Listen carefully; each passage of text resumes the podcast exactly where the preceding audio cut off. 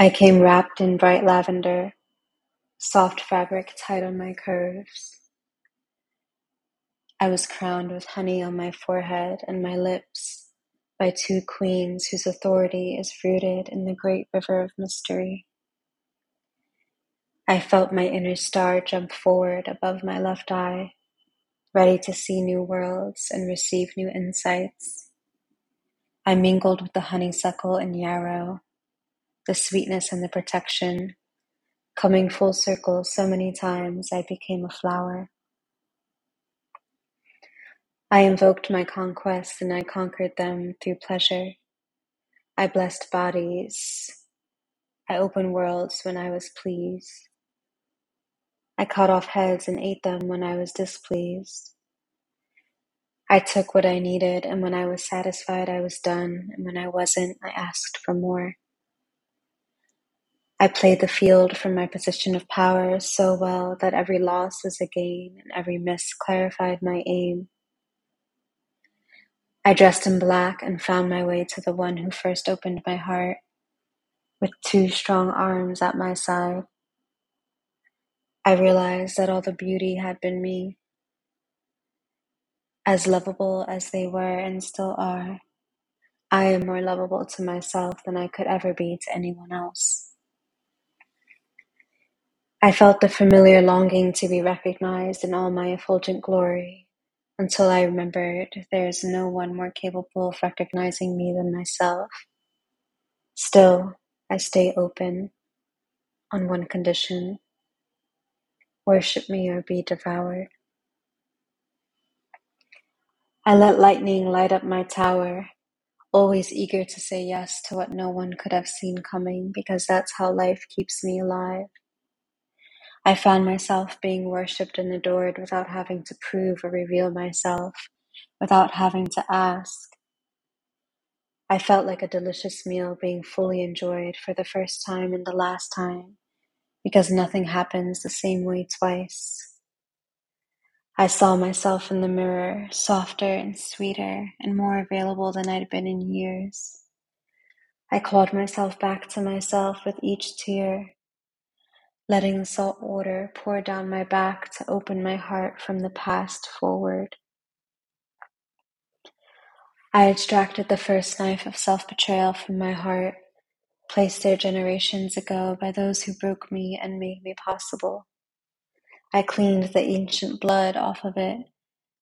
I placed it on the ancestor altar in reverence for how long it had caused pain. I use it to protect myself now. I extracted the second knife of self-betrayal from my heart, placed there over and over again throughout my own lifetime by the betrayal of others. I cleaned the fresh blood off of it and the layers of old blood underneath, grateful for its protection and for all it taught me. I keep it close to me, ready at my side. I clean it often, I never forget, but I always remember to forgive.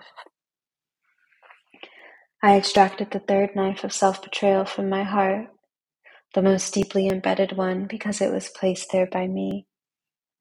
Every time I betrayed myself, every time I exiled my openness, every time I held myself back from love, every time it sunk in a little deeper. This was the most difficult to extract requiring the most precision and patience. When everything around it finally felt safe enough to relax, it slipped out more quickly than expected. This time I consumed the blood with my tongue, returning the life force to its source. This blood was mine. I poured it out of me, and I poured it back into me. I swallowed the sword too, alchemizing the metal into my bloodstream, becoming stronger, knowing that my own pain could never destroy me, but it could make me more powerful, more loving. I entered the promised land through my own primordial milk and honey. I created paradise from the freedom of my power. I felt the alchemical surges of desire and I played with all longings as tensions leading me back to God through myself. Every place that love wasn't flowing freely became a reminder that love will always flow freely through me if I allow her to.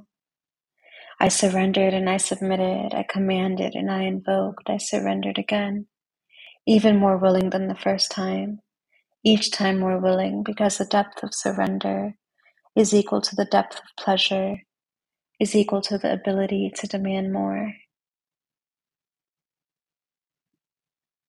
I let the trickster in until I became them, the snake in the garden, the whisper of the erotic, the entanglement into duality that makes the conditions necessary for orgasm and ecstasy possible. I let the tensions build and I learned to let them resolve. Then I created new tensions just to see what I could do. I researched my erotic like a science. I watched my power grow as if in a laboratory. I know things now I could never unknow. I am just beginning my mastery, and yet I have never felt more complete. Love has completely devastated and devoured me, bringing me to my own knees while simultaneously seating me on my throne. I wanted love to come from somewhere else, to be more transcendent and less incarnated, to be more ethereal and less erotic, to scare me less, to intrigue me less, to make me less of a creature of hunger than I am. But love isn't the salvation of a God figure too pure and white and clean to become dirty.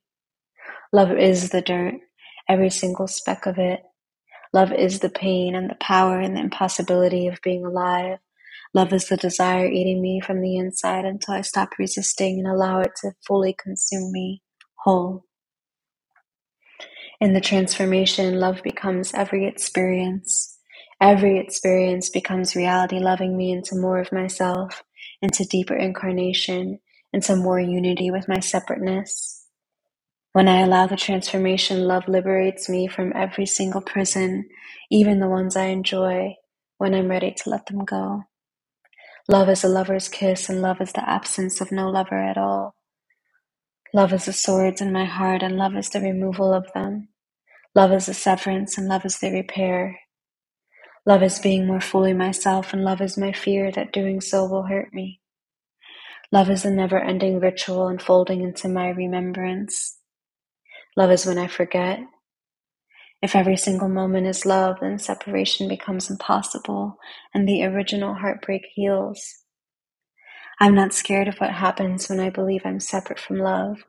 I know that reality too well. I'm terrified of what happens when I realize I'm not separate and never have been. Then there's no reason to hide or hesitate in a reality of unconditional access to love. No reason to refuse or reject. No reason to fear. Nothing is left in that perfection but the question what game will I play next?